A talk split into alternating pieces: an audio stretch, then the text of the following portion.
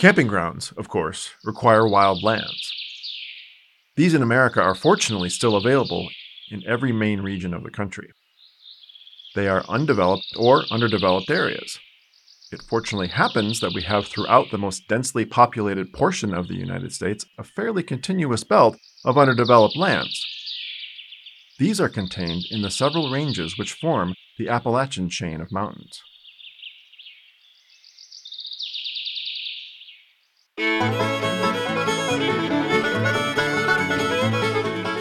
Welcome to The Green Tunnel, a podcast on the history of the Appalachian Trail.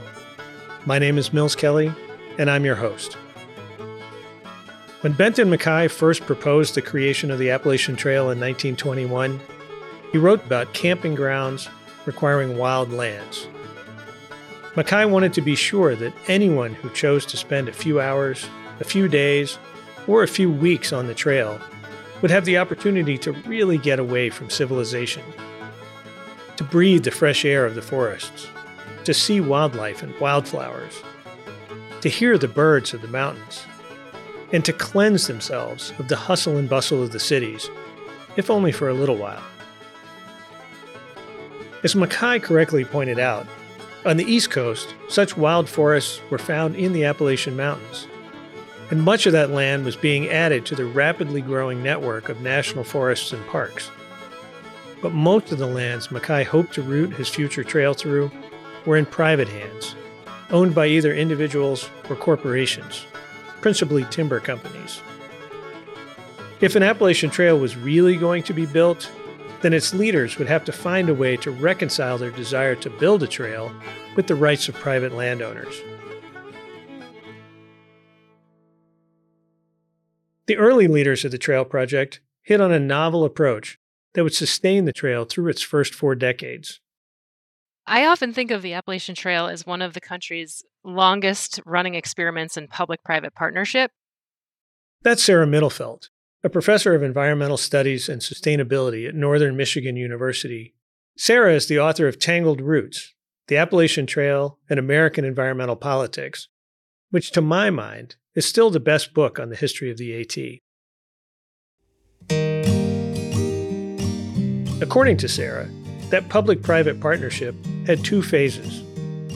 The first began in nineteen twenty-five, when the network of local trail clubs began working out land use agreements with their local landowners. Typically, the clubs would pay a private landowner a dollar per year for the right to run the trail across their property. Sometimes, those agreements were written, and sometimes they were just a handshake between neighbors. If the land was owned by a park or forest service, the clubs generally established more formal agreements. What this meant was that the Appalachian Trail was not really owned by anyone. Instead, it was just a giant spider web of formal and informal agreements that allowed hikers to hit the trail for some fun in the mountains. After World War Two, when the landscape of the United States really started to change with suburban sprawl, more people going out into the woods to engage in outdoor recreation, so more pressure on parks and trails like the Appalachian Trail, and development, you know, roads and other commercial activities in addition to the residential sprawl, kind of placed all sorts of new pressure on the trail and really threatened the integrity of having a continuous national trail from Georgia all the way up to Maine. And so it was kind of these economic changes and changes in land use that really put pressure on the trail. Those handshake agreements began to erode as new development pressures caused landowners to kick the trail off their properties, onto roads, into busy, trafficked areas where it was unsafe for hikers. By the nineteen sixties, pressure on the wildlands of the United States was becoming so intense that advocates for trails, parks, and other green spaces realized that they needed more than private initiatives and handshake agreements if they were going to preserve those places for future generations. One of the leaders of the movement for wilderness preservation was none other than Benton MacKaye. If you've listened to episode one of our show, you'll know that in nineteen thirty-five, MacKaye and A T C chairman Myron Avery had a falling out over Skyline Drive in Shenandoah National Park and MacKaye essentially exiled himself from the AT project. As a result of that, MacKaye was casting about for a new purpose and ended up being one of the founders of the Wilderness Society, an organization devoted to establishing and protecting wilderness.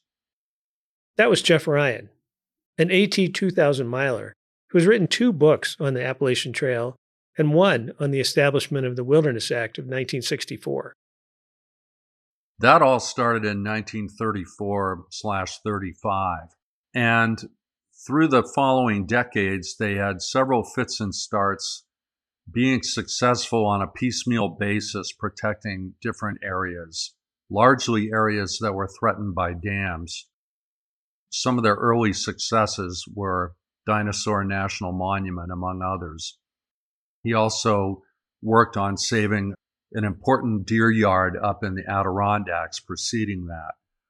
Around the end of the nineteen fifties, MacKaye had realized that the organization was spending a lot of time playing whack-a-mole with individual initiatives that they were trying to put the halt to in order to preserve wilderness areas. And it was MacKaye's revelation that they should really start trying to federalize and formalize the establishment and protection of wilderness areas for the benefit of all. The Wilderness Society, which MacKaye helped found, took the lead in pushing for federal protection of wild areas that were untouched or mostly untouched by humans. Some of America's most prominent conservationists, Aldo Leopold, Bob Marshall, Harvey Broom, and Harold Anderson, were all founders of the Wilderness Society along with MacKaye. But it was Harold Zahniser, the group's executive director, who led the charge for federalization of wild lands. Eventually, his efforts paid off. Zahniser wrote the draft of the Wilderness Act, which would provide federal protection to vast tracts of land, mostly west of the Mississippi, and lobbied hard for the passage of the bill. Zahniser was inexhaustible. He spent time going to meetings with basically anyone who would listen to him, not only in Washington, D C, but garden clubs, Sierra Club, local hunting and fishing enthusiasts, just basically everyone that he could garner support from, and started building a fifteen-year-long coalition of people, some of whom were steadfastly against it at the beginning, and eventually came on board. Zahniser's lobbying for the act was so effective that when it came up for a vote in the House of Representatives, there was only one dissenting vote. Imagine that happening today. Unfortunately, Zahniser did not live to see the act signed into law. He died of a heart attack just a few months before the signing ceremony. The Wilderness Act of nineteen sixty-four remains an enduring testament to his persistence and his love of nature. Today, there are more than eight hundred federally designated wilderness areas, preserving almost one hundred twelve million acres of land from any permanent encroachment by humans. None of the first wilderness areas preserved by the new law were along the Appalachian Trail, but today, the AT passes through twenty-six different wilderness areas from Georgia to New Hampshire. In our show notes for this episode, we've included a link to a database of all those federal and state protected areas along the Appalachian Trail so you can explore for yourself the diversity of these areas. Much of the AT is not all that wild, so having these truly wild areas along the trail really helps make the hiking experience more in line with its original purpose. Because MacKaye envisioned the trail as a place to escape from society and regenerate ourselves, and it's hard to do that if we're in an urban environment or an urbanized, or there's a lot of signs of humans. And so, having done the AT and having been through a lot of areas where you're passing under major highways or coming right smack dab through the middle of towns, it's important to have those places where you can sit and contemplate without feeling the onslaught of human development or the potential onslaught of human development. There's a reason why the Hundred Mile Wilderness is so popular, and it's because of its minimal impact from humankind. And we need that. A few minutes ago, I mentioned that the Wilderness Act passed the House with only one no vote.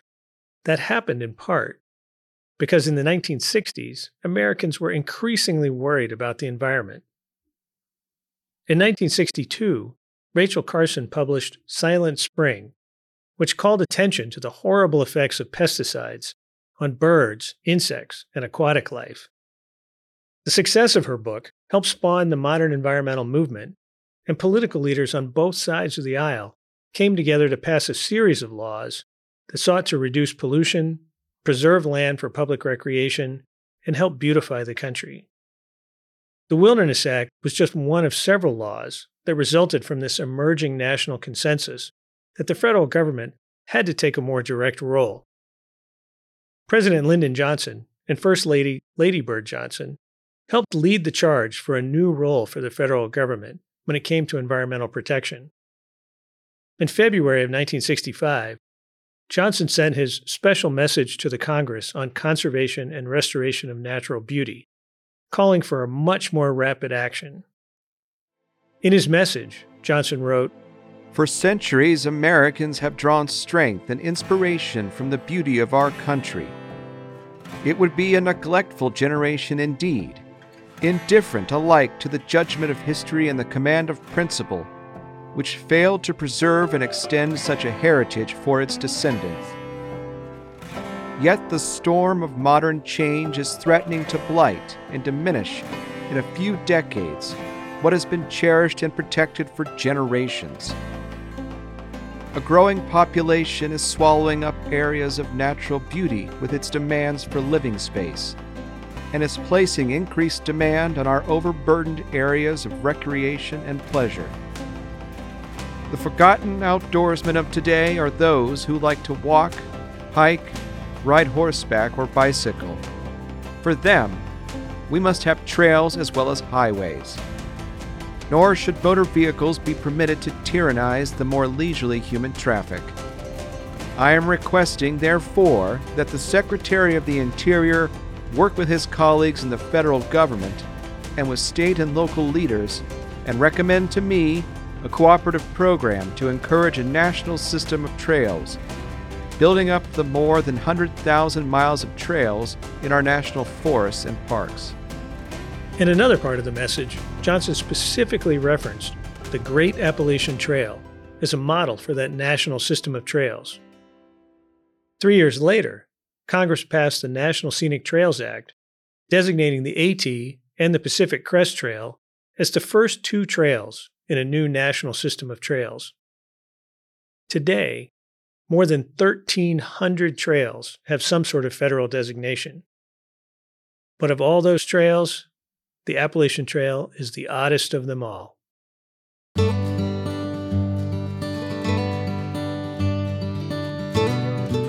Well before the Trails Act passed, the A T C and the various trail clubs had to change the way that they thought about the Appalachian Trail.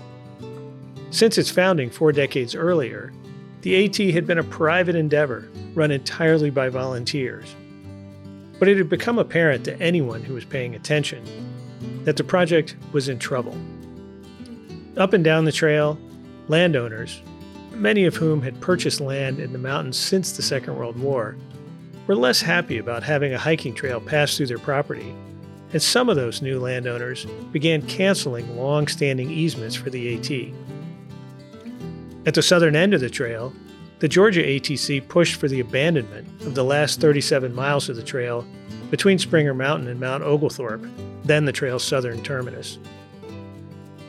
As we discussed in an Iconic Locations episode about Oglethorpe, a combination of real estate development and a growing number of chicken farms made that last thirty-seven miles untenable. And in nineteen fifty-seven, the terminus moved into the Cherokee National Forest to Springer Mountain. In the northern third of the trail, ski areas began to press against the trail corridor, and lumber and paper companies were cutting more and more tracts in Maine. The trail's leaders ultimately decided that the only way to preserve the AT as a hiking trail was to seek federal protection, and so they began lobbying Congress and various federal agencies for a takeover of the Appalachian Trail by the National Park Service. nineteen sixty-eight was when the National Trails Act was passed. It created both the Appalachian Trail in the east and the Pacific Trail in the west as the first two kind of flagship national scenic trails in the system. But of course, unlike the P C T, which was kind of carved out of existing public ownerships, the AT existed on some parts through the national forests of the south and, and the north and some other protected areas, but it involved a lot more turning private land into this public corridor. Unlike the Pacific Crest Trail, the AT was still substantially on private land, either land owned by individuals or land owned by corporations, especially timber and paper companies. For the Appalachian Trail to be turned into a federally owned trail, all that private land had to be acquired by the National Park Service. But as too often been the case with ambitious federal legislation, the National Scenic Trails Act provided only five million dollars to fund that acquisition program.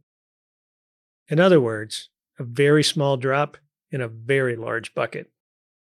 What happened after the National Trails Act in nineteen sixty-eight, it was great on paper. They had this national status, but there wasn't a lot of funding attached to it, and there wasn't a clear delegation of authority. So some states, like Massachusetts, took a little bit of a, like a leadership role and tried to move forward with it, but other states were not as invested in it, and trail efforts kind of lagged.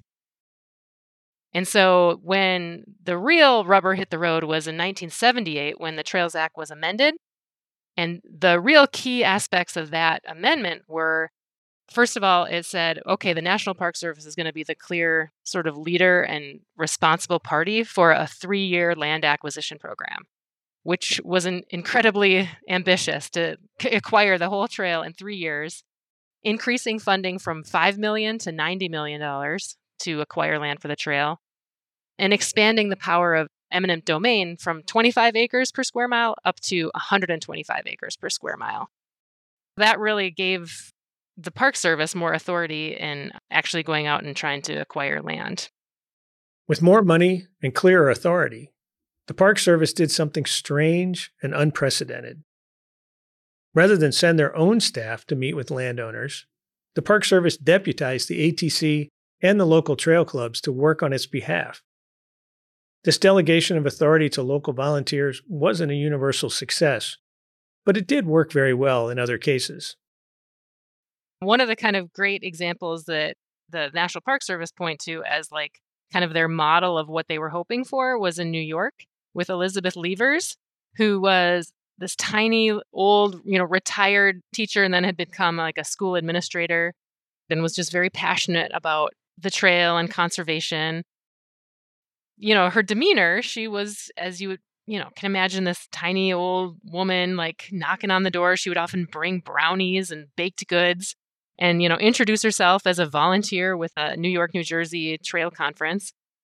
Kind of because of her unassuming nature, she really was not the picture of the strong-arm government official coming in to take your land, and was very successful in building consensus amongst landowners through New York and New Jersey. Of course, not every club had an Elizabeth Levers they could send out to meet with landowners, and sometimes things went sideways. One example where things went poorly was in the Carlisle Valley of Pennsylvania. If you've hiked the AT in that section, you may wonder why the trail just traverses mile after mile of cornfields in a very narrow corridor. According to Sarah, that was one of the places where local volunteers took their responsibilities a little too seriously and managed to offend local landowners. As a result, the Park Service ended up exercising eminent domain to force a sale of land for the trail. Almost every time I give a public lecture about the trail's history, someone asks me, how much of the trail corridor was the result of federal land taking through eminent domain? The short answer is very, very little.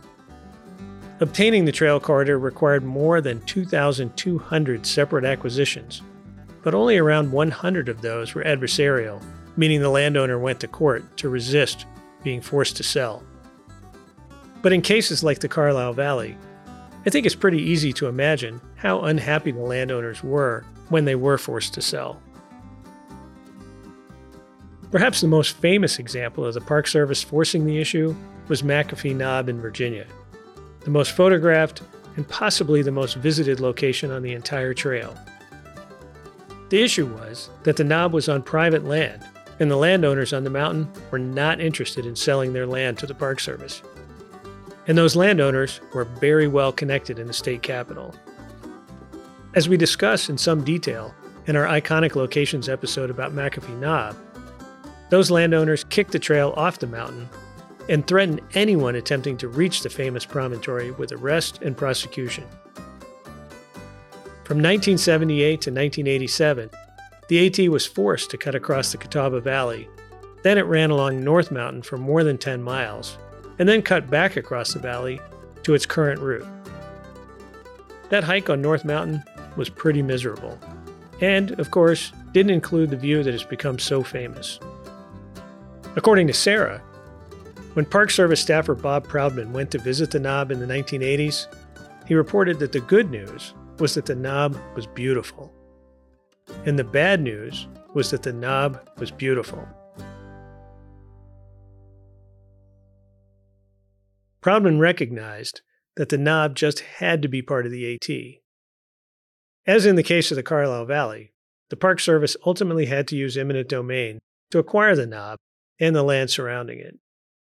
When they found that overlook and realized that that was what they had to do to meet the objectives of the legislation, because according to the National Trails Act, the AT was part of the National Scenic Trail system. And so it was really prioritizing the best scenery that would be possible to include for hikers walking on this trail. Finding that balance between the rights of landowners and making the AT the best possible national recreation resource was never easy, and in some cases, left landowners feeling bitter for reasons I think we can all imagine. But without that relatively small number of land takings, we wouldn't have the trail enjoyed by more than three million hikers every year. It really was unprecedented for the Park Service to hand over so much authority over a national park to a cluster of volunteer organizations. But as Sarah points out, the Appalachian Trail Conservancy and the local trail clubs were often very connected to federal and state government power. That balance of power between sort of the decentralized local citizen volunteers who were instrumental in the development were not ever completely separate from the power of the federal government. Many of them, like Myron Avery, had positions with the government, but sort of worked on the Appalachian Trail as sort of their civic volunteer side of their life. So that balance of power was never fully separate. In other words, throughout its history, the AT has been connected to federal agencies, especially the U S Forest Service, and many, many AT volunteers were or had been federal employees. They were used to working with federal agencies, and their federal experience meant that the Forest Service and Park Service officials they dealt with often felt a high level of comfort working with those volunteers. Still, I don't know of any other example of a large national park like the Appalachian Trail being managed almost entirely by volunteers. That the relationship has worked well is evidenced by the fact that the Park Service has continued its delegation of authority to the A T C and through the A T C to the local clubs. I'm one of the tens of thousands of volunteers who work on the AT every year. And I could say that if someone hadn't told me that really I'm volunteering for the National Park Service, I wouldn't know that. When I need permission to do something, I ask my local trail boss. If John doesn't know the answer, he asks our district manager. If that person doesn't know, they ask the Potomac Appalachian Trail Club Supervisor of Trails. If they don't know, they ask the A T C's regional office. If they don't know, they contact headquarters in Harpers Ferry. And if they don't know, they ask the Park Service. By my count, that's five layers of authority between my boots on the ground and the federal government. Nothing about this arrangement is simple or can be taken for granted. It requires constant massaging and care to make it work. But over the last fifty-six years, the Park Service, the A T C, the local trail clubs, and their volunteers have figured it out, and the beneficiaries are all those millions of hikers who hit the trail every year. The story I've just told you is a really high-level look at how the AT became a national park and how it turned into the trail we love today. But I hope it's also clear that without the tens of thousands of volunteers who help on the trail each year, the Appalachian Trail wouldn't be the trail that it is. Speaking for just a minute as one of those volunteers, I want to urge you to contact your local trail club and offer to help. You don't have to go and get dirty up in the mountains, although getting dirty up in the mountains is a lot of fun. There are many other ways to help your local club: manning an information booth at a local event, writing copy for the club newsletter, helping with the website. Really, the list is very long. And if you're a thru hiker who might live a long way from the trail, you can help too.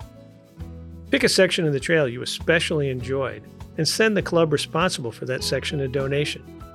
Trust me, they'll be happy with any amount. Or arrange to come back to the trail for a few days during a trail work event and then go hike for a day or two to relive some of your experiences. And take it from me, volunteering on the trail makes you feel good in ways you didn't know it could.